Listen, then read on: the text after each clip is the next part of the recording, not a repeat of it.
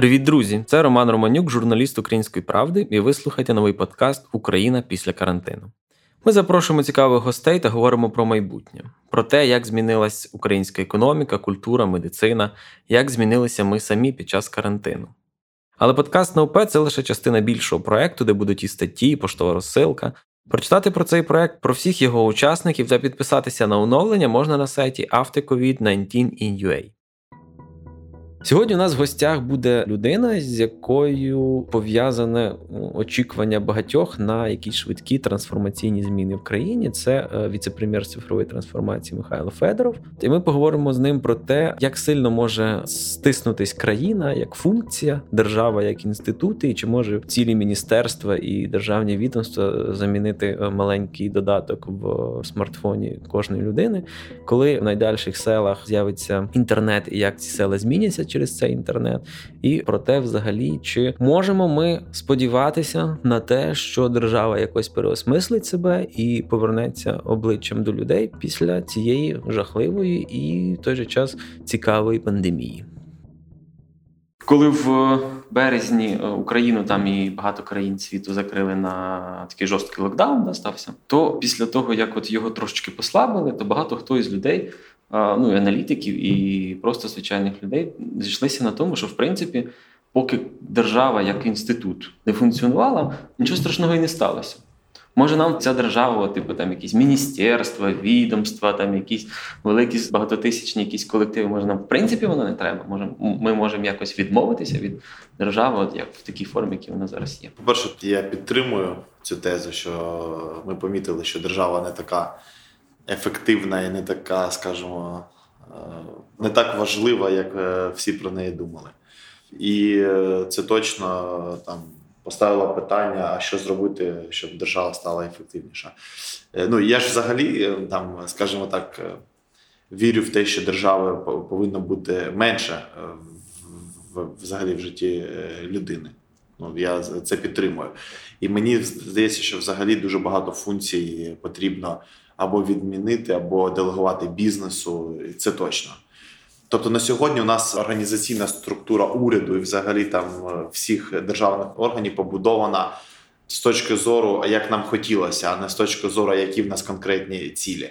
Тобто, якщо дивитися, наприклад, бізнес, да, то ти, коли відкриваєш компанію, ти спершу ставиш е, там, яка в тебе продуктова лінійка, чим ти будеш займатися, які в тебе цілі там і так далі. І вже потім наймаєш людей, там малюєш собі організаційну структуру і так далі. А в нас немає чітких цілей. Немає розуміння, хто ми куди ми рухаємося, і е, кожен там міністр або кожен там якийсь державний діяч він сам собі е, малює якесь бачення, будує собі команду, організаційну структуру, функції і так далі.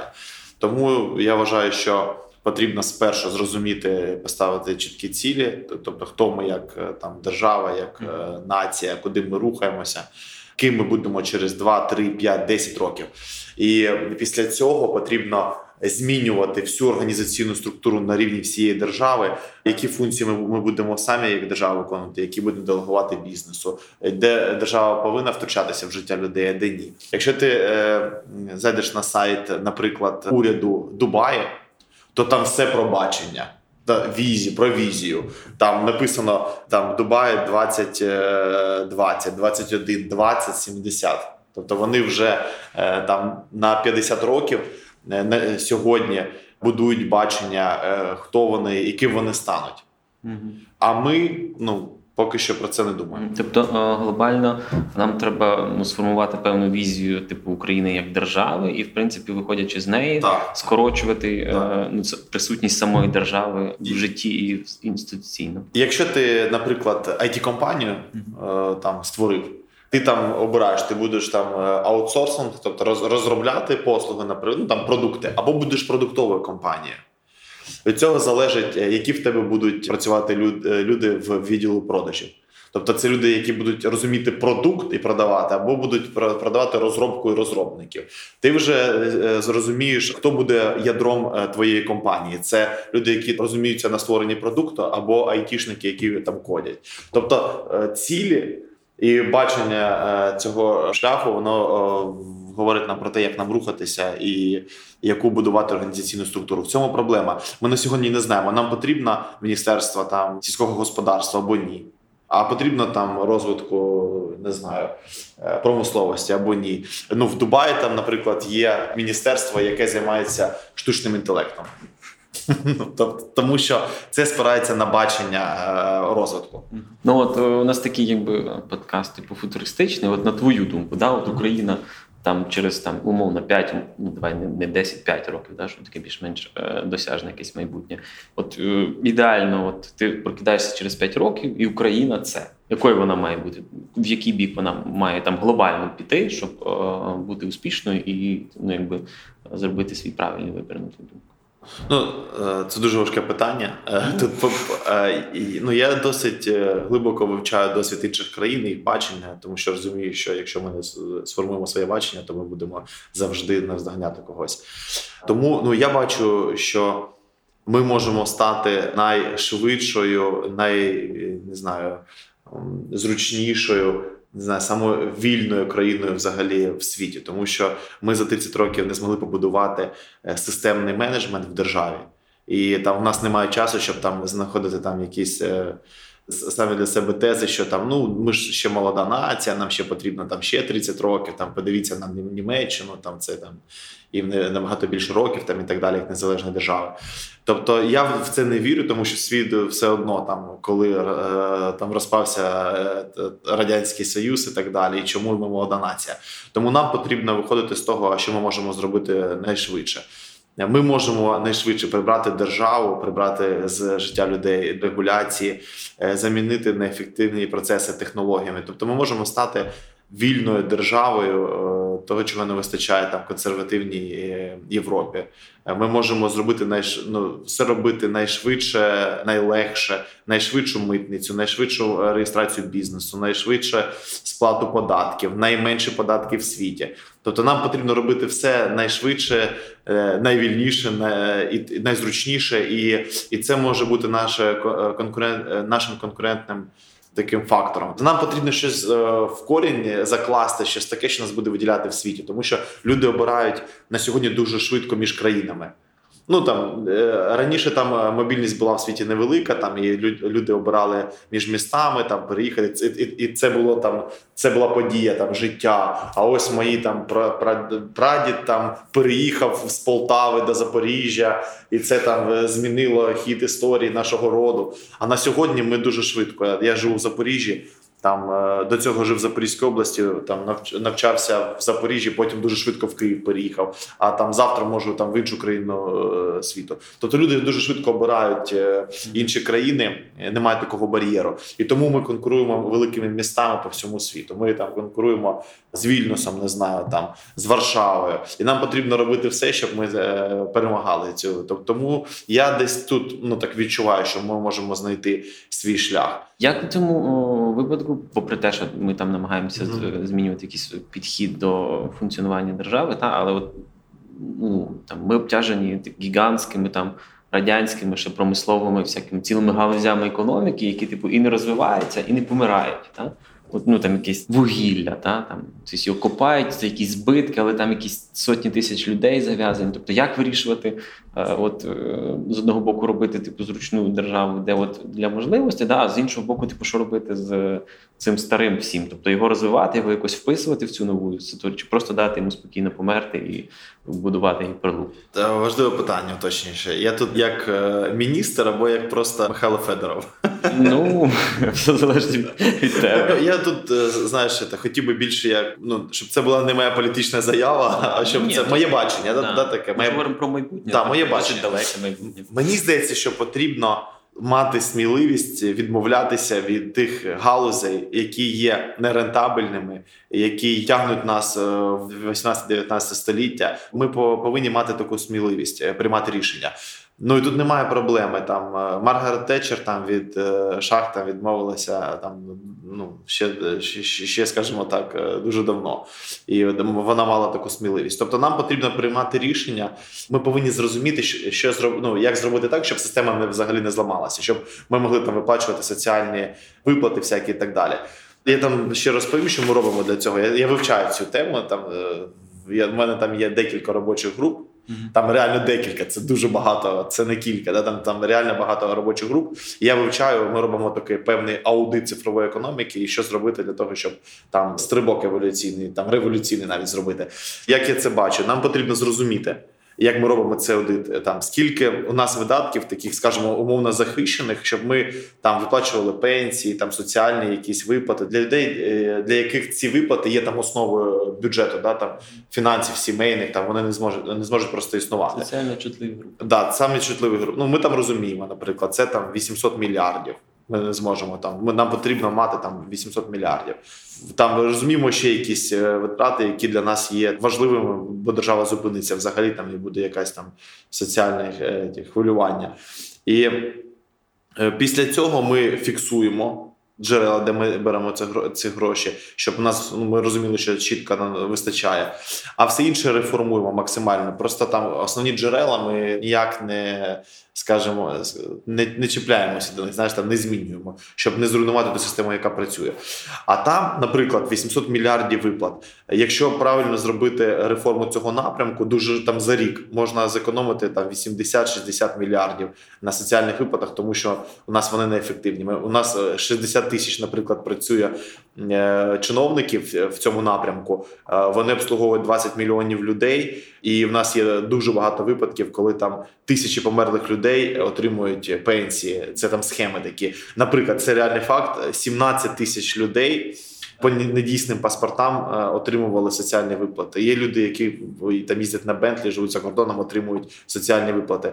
Тобто тут можна до 10% зекономити е, завдяки оптимізації цих реєстрів. А це додатково там ну зніме навантаження з інших напрямків, де ми отримуємо гроші, які ми не можемо реформувати, тому що знаєш, наче отримуємо, а наче іначе вистачає, а і не вистачає. Тобто потрібна це як робота, на яку ти ходиш і там отримуєш гроші якісь. Тобі, наче вистачає на життя, але там вже щось купити собі не можеш. І ти не можеш відмовитися від цієї роботи, тому що ну блін, це ж... це називалось до получки. Да, це це ж круто. Ну там там мій однокласник і стільки да, не заробляє там. Ну а а ще там і коронавірус, і криза. І не можеш зробити цей крок для того, щоб змінити щось в житті. От нам потрібно цей крок зробити. І ми побачимо, що дуже багато чого можна реформувати. Потрібно приймати там сміливі рішення, і буде все нормально. А от о, які там функції державні на твою думку? Думку, не можуть бути редуковані. Тобто, от є якісь ну, речі, які от ти кажеш, там 800 цих мільярдів. Да. Що що таке от у нас зараз є, що ми от не можемо ні в якому разі чіпати від нього? Типу, ну, Мені здається, що ми можемо соціальні виплати оптимізувати там е, завдяки оптимізації it інфраструктури, там багато зекономити. Да? Там, ну, Це така чутлива, чутливий напрямок, дуже обережно потрібно. Е, по-друге, мені здається, це правоохоронні органи, але там є такий периметр для оптимізації, реально, тому що там менеджмент не ідеальний, і є що в кожному правоохоронному органі оптимізувати. У нас, е, якщо подивитися на продуктивність нашої праці, то ми там напевно одні з найнеефективніших в світі. Е, взагалі, ми працюємо дуже мало годин у нас продуктивність праці маленька. Тобто є що оптимізувати для того, щоб вижати, скажімо, з меншого бюджету більше результату. Напевно, я не дуже розумію енергетичний напрямок, але мені здається, що він дуже важливий. Його просто там пилять і пилять, і потрібно його там щось оптимізувати. Також можна зробити. Це там зона олігархічних інтересів, і тому там е, я розумію, що там мільярдні мільярдна корупція, там і ну, там розпил капітальний йде. Тому там також потрібно е, дивитися. Але я не дуже розумію цей напрямок. Тобто, все потрібно зробити, щоб держава не впала. Це соціальні виплати, це правоохоронна система, тому що ми можемо стати найбільш вільною державою в світі, якщо в нас буде працювати нормальна правоохоронна система. Тому що ну, якщо там в іншому випадку це буде хаос і бардак. Угу. Тобто нам потрібно, щоб це працювало. Медицина, але це ну, також мені здається, що в нас медицина вона ще є, ще не ну, ще немає. Тобто вона в такому стані, що ну там плюс 50-100 мільярдів, мені здається, що навіть нічого не вирішать. Тобто там потрібно в корені все все змінювати, максимально там моделі сучасні адаптувати. Ну, тобто, такі от напрямки соціальні, напевно. А ми дуже багато неефективно використовуємо на інші напрямки грошей, тому от їх можна інвестувати в інші напрямки. Ну, взагалі, ми дуже зарегульована держава. Потрібно відмовлятися кожного дня від якихось регуляцій, від неефективних напрямків там і так далі. От так, трошечки утруючи сказати. Можуть так розвинути там it сектор да, щоб вони платили пенсію шахтарям, а шахти там закриті, наприклад. Ну тобто, якісь такі трохи божевільні ідеї, але, типу, якісь такі е, у вас тут не знаю, в твоїх робочих групах, про які ти згадуєш, тобто є якісь такі, ну якісь революційні, але які здатні типу повністю поміняти хід от, е, держав, ну хід історії через те, як е, функціонує держава. В мене немає відповіді на це питання. Я е, для того і розробляю проект з командою е, Сіті. Е, це там, скажімо, най, найкращі умови в світі для IT та креативної індустрії, спеціальний правовий режим, економічна зона для того, щоб протестувати цю е, гіпотезу. Давай е, для тих, хто слухає і не знає, що таке Дія.City, от опишемо там в десятиречник, що таке Дія.City. Ну по суті, це така віртуальна країна, це такий певний реєстр, куди потрапляють IT компанії та компанії з креативної індустрії. Це там digital агенції, не знаю, там е, технологічній медицині, там фінансах і так далі. Спеціальний реєстр, і коли вони потрапляють в цей реєстр, вони сплачують е, інші податки ніж в усій державі. Тобто вони сплачують 5%, е, Як як на сьогодні там працює там третя група ФОПу, тільки продуктові компанії. Там е, регулюються трохи інакше трудові відносини. Тобто там ти можеш е, співробітникам заключати договори, там е, прямі контракти, там немає того радянського трудового кодексу. І ем, там працює податок податок на виведений капітал 9%. Тобто це одна з найкращих там систем е, податкових в світі. А як туди компанії потрапляють? Для цього потрібно, щоб ти там ну, виконав певні критерії. В тебе там було 70% людей в штаті, які працюють, і ти платиш зарплати, певний рівень заробітних плат, на експорт працювати там, якщо ну в ІТ або продуктові компанії. Тобто там багато критеріїв є, ну, для того, щоб не потрапили компанії по відмиванню грошей. Ну, тобто, да, І там ну, там багато запобіжників, неможливо потрапити. Там працює там дуже багато. І для чого? Е, Я хочу подивитися, е, якщо зробити зручні умови, найнижчі податки прийняти запобіжники е, від правоохоронних органів, щоб вони не кошмарили. Як може розвиватися галузь взагалі? Бо у мене є гіпотеза, що вона буде розвиватися у геометричній прогресії. Mm-hmm. Тобто, я взагалі вважаю, що розвиток е, бізнесу певних галузей у 21 столітті в рамках е, якихось державних територій. Е, це емоційний е, такий е, процес, а не навіть не досить логічний. Якщо ми побачимо, що там к нам інкорпорується там Apple, Google, там і ще хтось, то буде ефект такого сніжного кому. Тобто буде дуже багато компаній, все буде в геометричній прогресії зростати. Тобто, по суті, це така перебачте ще за одну гіперболу. Зараз ну вже багато хто говорить про те, що насправді корпорації управляють світом, те, що світ настільки корпоратизувався, корпорації настільки стали великі і глобальні, що вони ну відіграють більшу роль, ніж держава. Та? Це по суті, типу, така держава для корпорацій всередині е, так, е, так. всередині ну, держави. Тут навіть я я ну, все-таки більше, напевно, акцент на компанії, які тільки розвиваються, mm-hmm. але великі компанії вони будуть відкривати якісь свої там, скажімо, продуктові компанії, там стартапи для того, щоб тестувати і ну там дивитися, як це працює. Тобто там є зацікавленість. Дуже а багато які... месенджерів там. Е, там Samsung, наприклад, навіть хоче е, там відкрити компанію в Дії-Сіті. Угу. Зацікавлене, скажімо так. Угу. А який фінансовий ефект ти вважав би, що це там умовно за 5 років це було вау? Типу, ніфіга собі, я не очікував, що таке може бути. Ну, це там зростання it індустрії за 3 роки там у 2-3 рази. Ну, зараз IT у нас в ВВП вже 3,7-4%. Тобто, мовно, там 10% так, ВВП, так. і це було б типу. Є гіпотеза, що це буде більше. Угу. От е, ти кажеш, що це буде захищено від е, правоохоронців, запобіжників. Як це? Ну, тобто, ну, наприклад, все, все в країні не захищено там, від СБУ чи від. Е, ну так, да, мені всі це питання задають, але я вважаю, що Е, потрібно десь робити пілот і ще потім на всю країну запускати. Ну тобто там неможливо там просто прийти сервера е, забрати.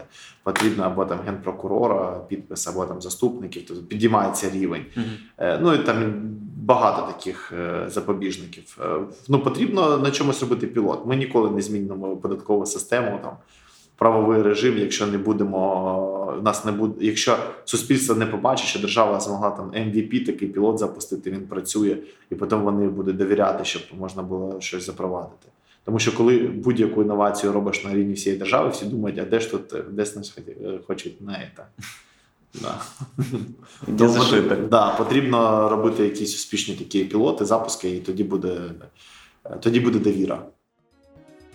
Україна після карантину це спільний проект української правди, центру журналістики Київської школи економіки, громадського та аналітичної платформи Vox Ukraine за підтримки Посольства США в Україні. Вся інформація про проект та підписка на розсилку зі всіма оновленнями на сайті aftercovid19in.ua.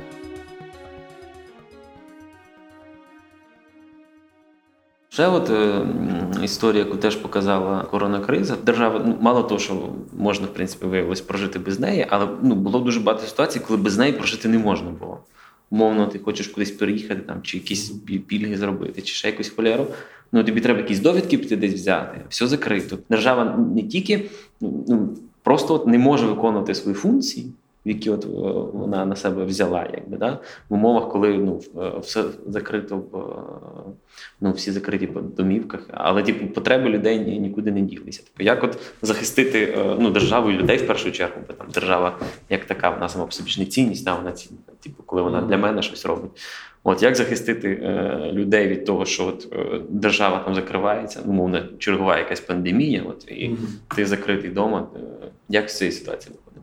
Ну, потрібно скоротити кількість взагалі послуг, щоб людина не залежала від держави. Дуже багато послуг вони котрі можуть можуть бізнес там е, надавати. А по-друге, потрібно все перевести в онлайн, те, чим ми займаємося. Тобто, у нас є там ціль за три роки все перевести в онлайн. Нам залишилося два роки. Ми там всі інфраструктурні проекти зробили для цього.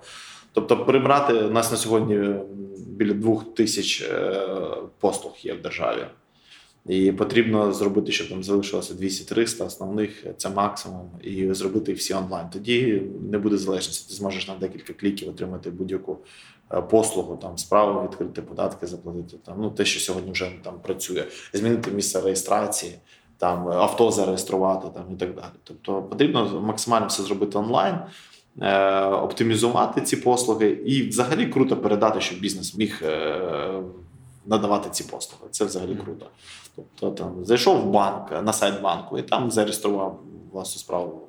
Вони просто підтягують, підтягують там дані з е, порталу там державного, і все можна там прям відкрити. Mm-hmm. Тобто, взагалі, прибрати функції і е, максимально автоматизувати. взагалі краще без чиновника. От, наприклад, ми там разом з міністерством юстиції подали у Верховну Раду законопроект, який прибирає реєстраторів е, з процесу реєстрації бізнесу. Тобто, навіщо людина, яка перевіряє дані, які і так є в реєстрі? Тобто бізнес потрібно автоматично реєструвати взагалі без реєстраторів. Mm-hmm. Там зміни місця реєстрації також ми там працюємо. Скоро можна буде без людей взагалі. На сьогодні можна отримати дозвіл, якщо ти будуєш там кафешку, там не знаю, будиночок маленький, там до чотирьох поверхів. Ти можеш е, отримати дозвіл без ну сповістити державу, що ти почав будівництво взагалі без участі е, чиновника. Просто декларативно подав е, заяву онлайн, все. Тобто потрібно максимально прибирати людей з цих процесів. Тоді воно буде швидко, незалежно і все.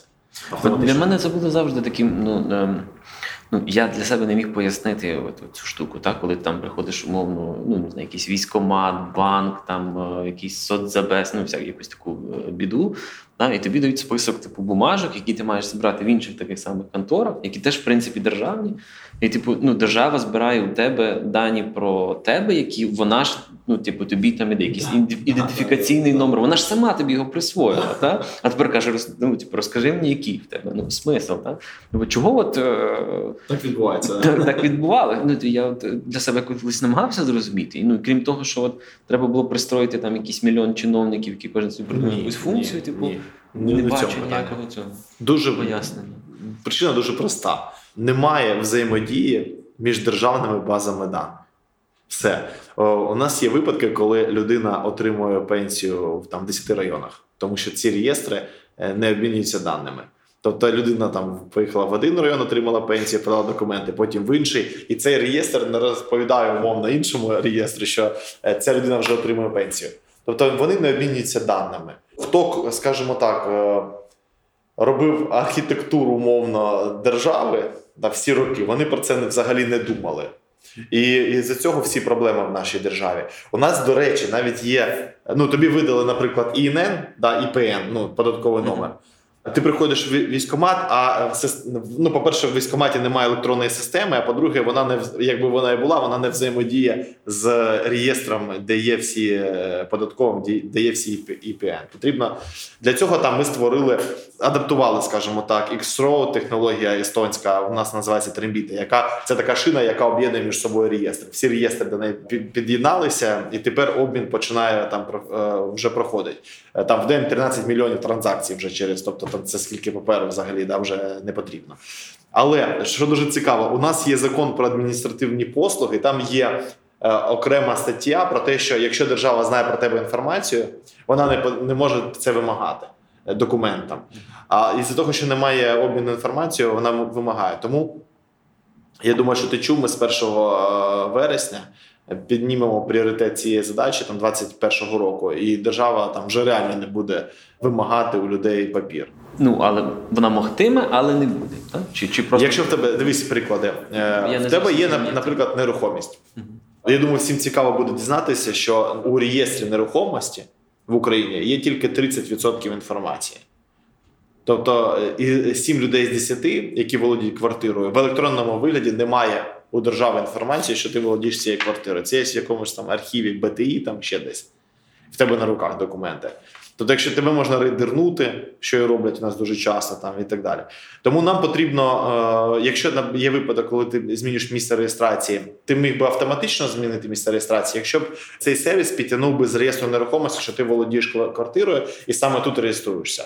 А будуть багато випадків, коли ти змінюєш місце реєстрації, тобі кажуть, в тебе немає квартири, де ти ну, будеш проживати, в тебе немає причини. І тоді тобі прийдеться прийти і принести копію. Її відсканують, і вона додасться в реєстр. Таких випадках ти сам захочеш, ну що по-іншому ти не зможеш скористатися сервісом в майбутньому. Uh-huh. А ти можеш прийти в тебе, там знімуть копію там і віддадуть документи, в реєстрі нічого не буде, там знову будеш приходити. Але взагалі ну, потрібно наповнити ці реєстри. Потрібно там, ми це робимо, архіви відцифровувати там і так далі. Це стосується пенсійних справ там. Тому там ну дуже непросто, тому що за 30 років е, Зібрався. набудували дуже багато реєстрів проблем, і тепер е, вони наполовину заповнені. В них дуже багато неякісної інформації. Там ну це жах. Ну пам'ятаєш історію, коли ми запустили водійське посвідчення, із 9,5 мільйонів фото були тільки у півтора мільйони українців. Угу. Ну, тобто, у кожного там е, сьомого, восьмого не було, коли зупиняє поліція, вона не бачить, а чи це ну, фото немає в реєстрі, це, це людина, яка керує це вона чи ні. Ну і так в кожній, в кожній сфері. Тому у нас є фундаментальні проблеми. Ми там е, реально рік займалися вирішенням цих проблем, там е, взаємодії між реєстрами. Тобто глобально, типу, Україна це була така, не знаю, якесь зібрання.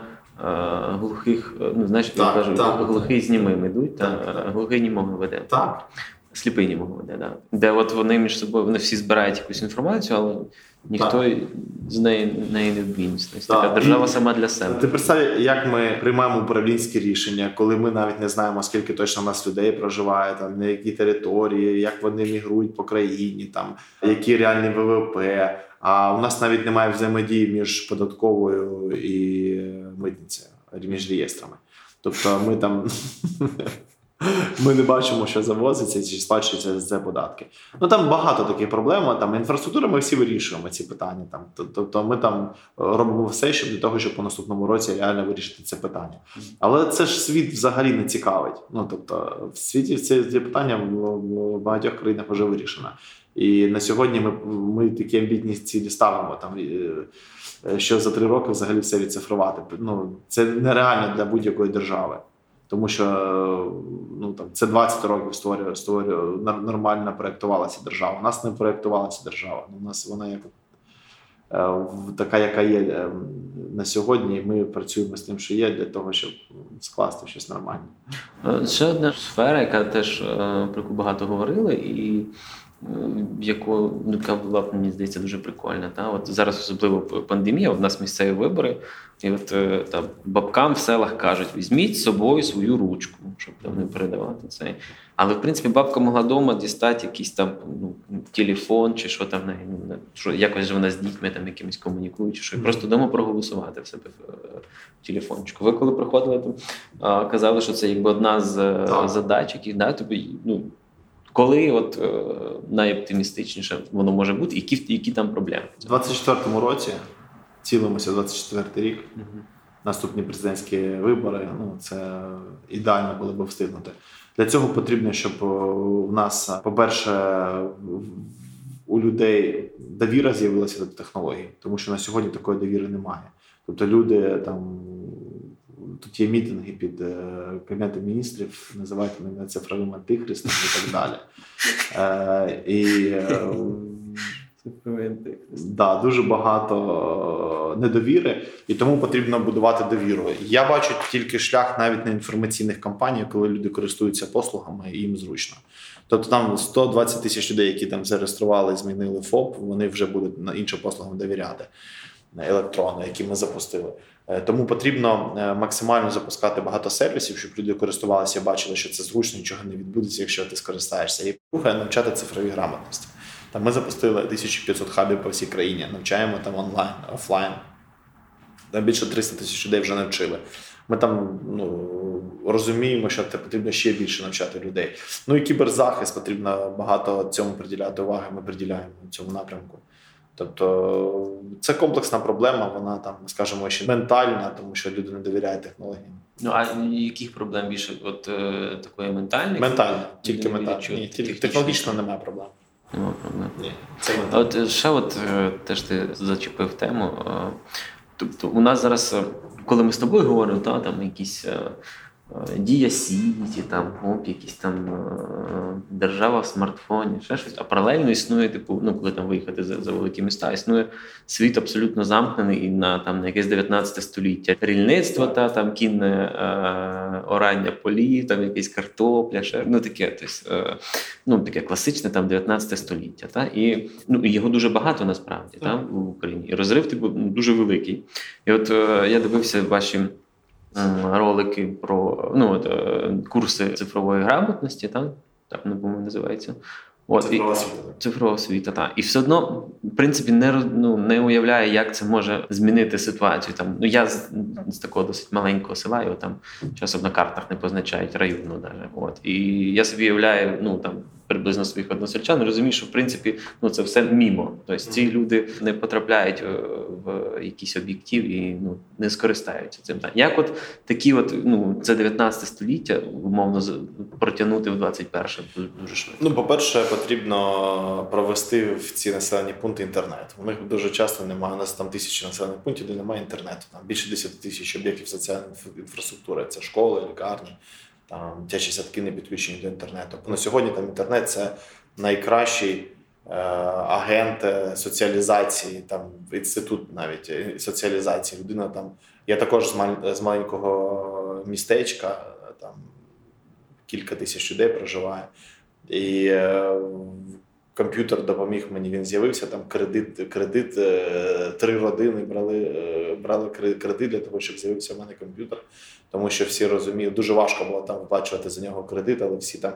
Всі все, що могли там продавали і робили для того, щоб отримати кредит на самий простенький комп'ютер, щоб я якось розвивався. Там інтернет я собі підключав, сам дивився, як це зробити. Підключав через телефон. Навіть не розумію, як це ми робили взагалі. І е, ми там спілкувалися, читали, там шукали інформацію. Тобто, це такий е, певний інститут, який соціалізує людей.